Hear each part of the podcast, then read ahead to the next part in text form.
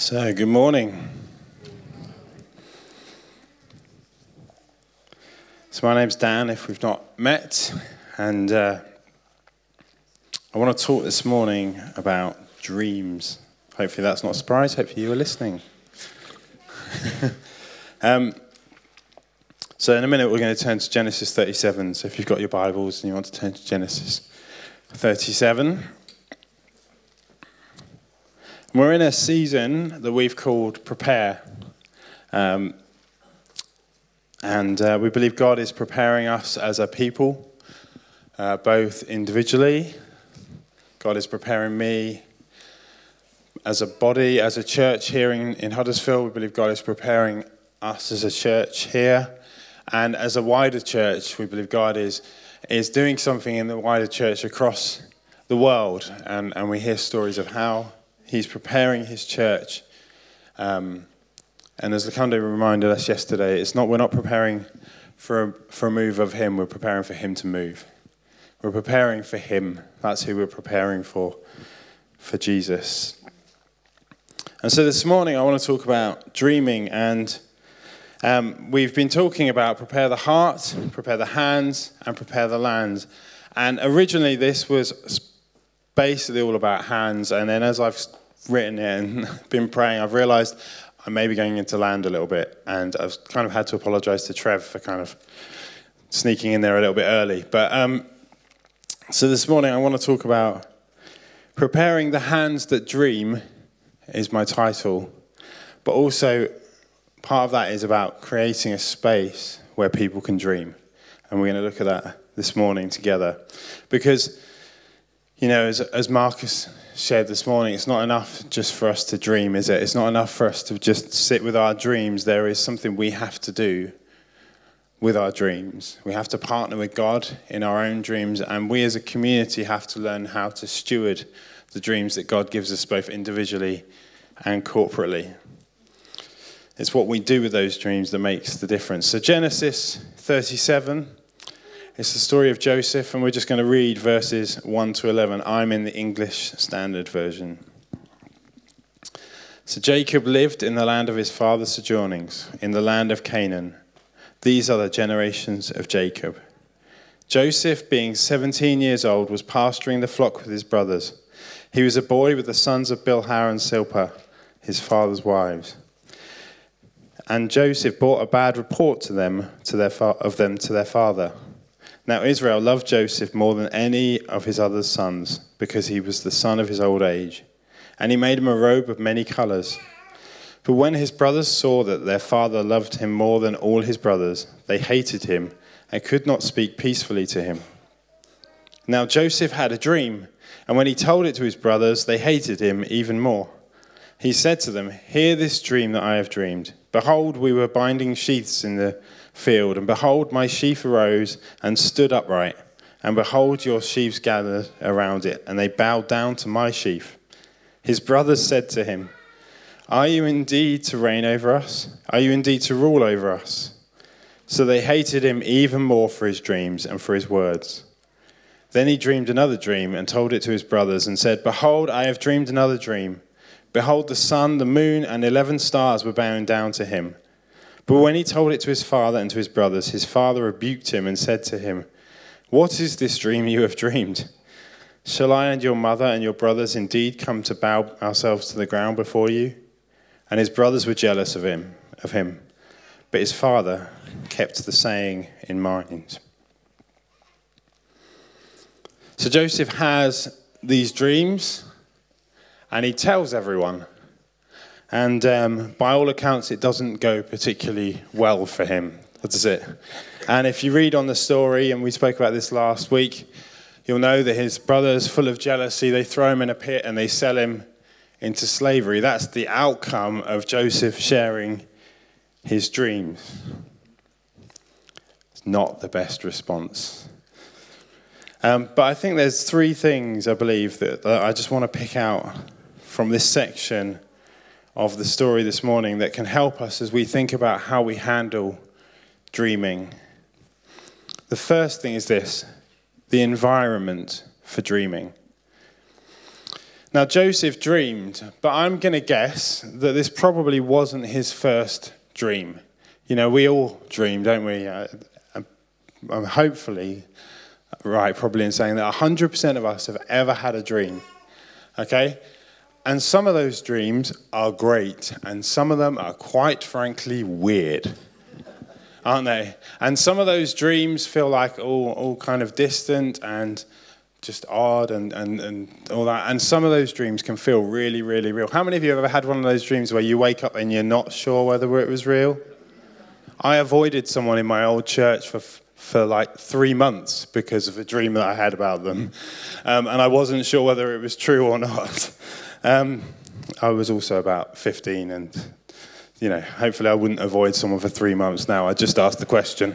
Um, but you know, we all dream, don't we? So here's my question about Joseph. When he gets these dreams, what causes him to believe them? What causes him to think, this is God speaking? What causes him to want to share these dreams in a way that says, look, this is what is being revealed to me? And I think the Bible doesn't say for us, sometimes we have to kind of dig in a little bit and sometimes maybe read between the lines a little bit. And, some, and so the Bible doesn't say how this environment was created, but I think one of the ways this environment was created was because we know that his father, Jacob, was a dreamer. In Genesis 28, verse 11 and 12, it says of Jacob, so Joseph's father, it says, he put a rock under his head and lay down into that place to sleep, and he dreamed. And if you know the story, Jacob has this amazing dream.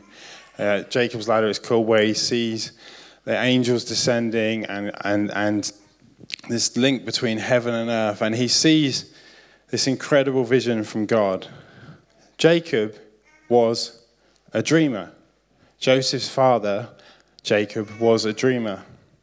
And so I want to suggest to us that there's a good chance that as his favorite son, Jacob would have told Joseph about this. Jacob would have would share what God had shown him through dreams. If we want to see dreams released, we have to build an environment of dreams, of dreaming.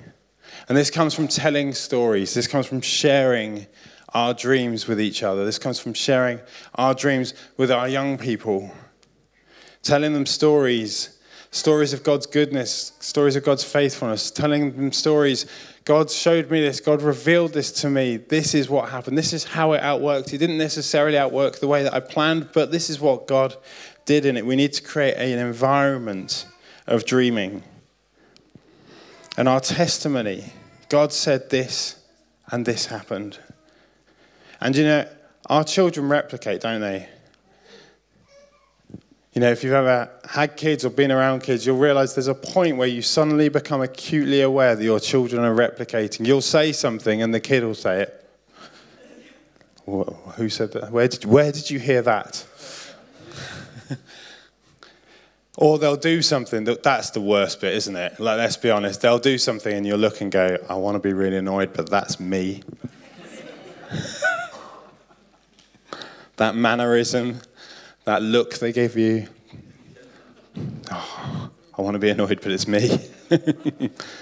Our children replicate, and so it is, I believe, with dreaming, we need to create an environment where we are talking and encouraging our children and our young people to dream, where dreaming is as natural as breathing, where you can, where you can dream of what God has for you and where we release our children. And to our young people this morning, I want to say to you this is a place where you can dream.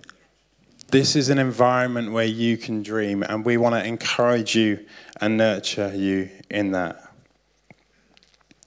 The second point I have is a culture for dreaming. Now, the culture in which Joseph found himself wasn't the best, was it? From every side. Let's have a quick look. Verse 2 Joseph brings a bad report about his brothers. He was a snitch. He was a telltale. They did something and he, they, he came and told their dad on, him, on them. But also, verse 4 his brothers hated him and could not speak peacefully of him. Verse 11 all his brothers were jealous. And as I said, that worked out its way out in the pit. So here's my question for us this morning Who sets the culture for dreaming? Who sets that culture? And I want to suggest it's the fathers and the mothers that set the culture. Verse 3 Jacob loved Joseph more than any other. He played favorites. And that created jealousy, that created envy, that created frustration, that created division he put, he, he put this magnificent robe on him. I'm not sure if it was exactly like it was in the West End, but he, he, he elevated Joseph to a higher position than all the others. And just imagine, we all know what, it's, what it feels like when you feel like you've been missed out, don't we?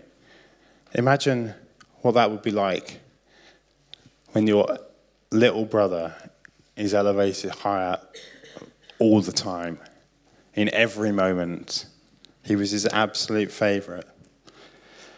But see, this is a multi generational thing. This isn't just Jacob and Joseph, but if you actually go back a bit, this is a multi generational thing. This is about his grandparents as well. This is what it says in Genesis 25, verse 28. Isaac, Joseph's grandfather, loved Esau, that's Joseph's uncle. But Rebekah, Joseph's grandmother, loved Jacob. And Rebecca helps Jacob to deceive his, his father so that he gets the blessing. So Rebecca plays favoritism, doesn't she? So it's a multi generational thing. So it's, it's kind of not surprising that Jacob then goes about playing favoritism when his very mum did the same thing. It goes from generation to generation. We have to create a multi generational culture that releases the dreaming in a healthy way, that releases people to dream. We have to champion and cheer on everyone, not playing favorites. And I felt God when I, when, when, I, when I wrote this down, I felt God say it's not just favorites to do with the, the dreamer. So it's not just about elevating the person, but it's also about their dream. And we can be we can, if we're not careful, we can elevate certain dreams more than others. We can elevate certain um, ministries more than others, can't we? We can elevate certain roles more than others. We can elevate certain, you know, some dreams are really small and some dreams are really big, and maybe we miss out on the really small things because we're too busy dealing with the really big things. We need to make sure we don't play favorites. And as I said, it's from generation to generation to generation. Grandparents, parents, and children, generation to generation. And here's the thing, guys this, this will cost us. To release the dreams and the visions, uh, particularly of our young people, will cost us. To release other dreams around us, we may have to lay things down ourselves. There may be things that we have to lay down, maybe parts of our dreams that we thought might come through for us that maybe actually God says to us, now's the time to lay that down. To make room, to make space. And they may do it wrong. If we let our young people take over, they may do it wrong. Or what we think is wrong. They may make mistakes, and they probably will make some mess. And so, what will our response be in that moment? Will it be one of criticism? Will it be one of, of doubt? Or will it be one of championing? Will it be one of getting alongside them? I am where I am today because people championed me. Through various points in my life, people have championed me, they've made space for me to do things. I remember the first time I stood behind a mixing desk, it sounded horrendous. But people kept championing me challenging me. The first time I grabbed a microphone, I probably said a, a lot of nonsense. I mean, it might not have changed. But, but we have to release people. We have to be prepared for the mess. It is going to cost us. And maybe, as Lakanda was sharing with us yesterday about laying, taking up our cross, maybe part of taking up our cross is to enable other people's dreams to come true. And to our young people, I say this we encourage you to dream. We want to champion your dreaming. And then we want to get alongside you. And this is my final point it's championing, but it's championing and discipling. Discipling the dreamers, getting alongside them. See, verses 5 to 11, Joseph tells them his dreams. He says, Everyone was bowing down to me. The problem here is not the dream. We know that because the dream comes true. The problem here is not actually the dreamer because God uses Joseph, doesn't he? The dream comes through for Joseph. The problem here is Joseph's attitude, his pride, his character in that moment. And that's one of discipleship. That's, that's, that's an issue of discipleship. That's an issue of development. That's an issue of people getting alongside him. And we know, don't we, that the, through the story, a pretty bumpy story up and down, which we talked a bit about last week, that God knocks off a lot of those rough edges. And when he comes to interpret the dreams of the baker and the dreams of the cupbearer and then the dreams of Pharaoh, he says, I can't do it, but God can. There's a change. God has done something to him. God has, has moved in and God has taken those rough edges off. And he stands in that place where his dream becomes a reality. Genesis 42, 6, 6 and then 9. Now Joseph was governor over the land. He was the one who sold to all the people of the land. And Joseph's brothers came and bowed themselves before him with their faces to the ground. And then verse 9 And Joseph remembered the dreams he had dreamed of them. Joseph remembers those dreams. His dreams have come true, but not in the way he expected.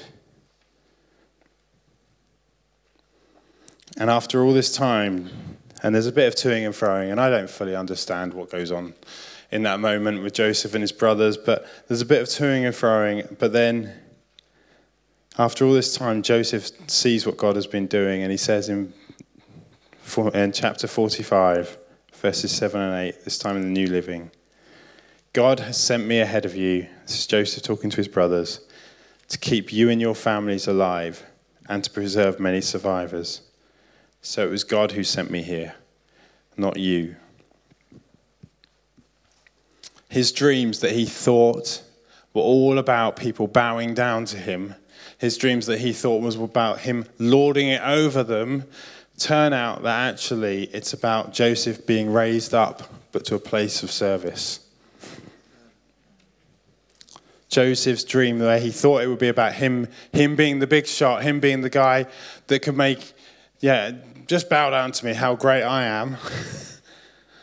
God turns it round. And although he raises Joseph up, he raises him to that place where he serves others, where he releases the blessing for other people.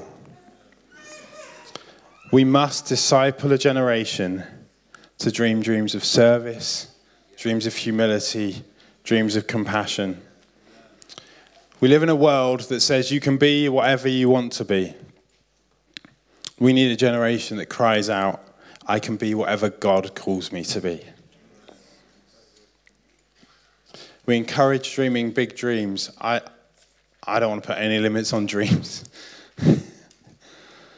we encourage dreaming big dreams, but we partner it with loving Jesus and loving our neighbors.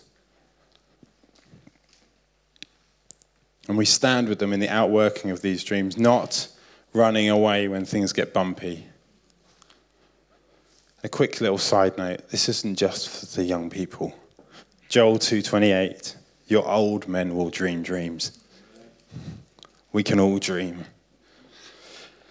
But I do think there's something this morning about recognizing our young people and standing with them and releasing them into dreaming. I believe God wants to release something in our midst a permission to our young people to dream, and a commitment from the rest of us to champion them, spur them on, and encourage them in their dreaming. To create an environment, nurture a culture, and commit to discipling the dreamers. It's going to require us to do something as a church. It's going to require us to get our hands dirty. And as we do that, we're preparing a space, we're preparing a place where they can dream. So, to our young people, I say this this morning this is a place where you can outwork your dreams. This is a place where you can dream, and this is a place where we will stand with you.